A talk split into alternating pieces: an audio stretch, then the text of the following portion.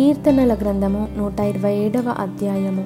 ఎహోవా ఇల్లు కట్టించని ఎడల దాని కట్టువారి ప్రయాసము వ్యర్థమే.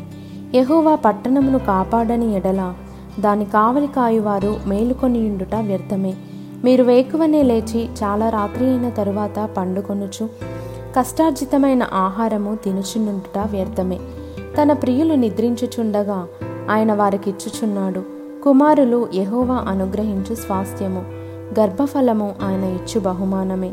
యవ్వన కాలమందు పుట్టిన కుమారులు బలవంతుని చేతిలోని బాణముల వంటివారు. వారితో తన అంపుల పొది నింపుకొనినవాడు ధన్యుడు.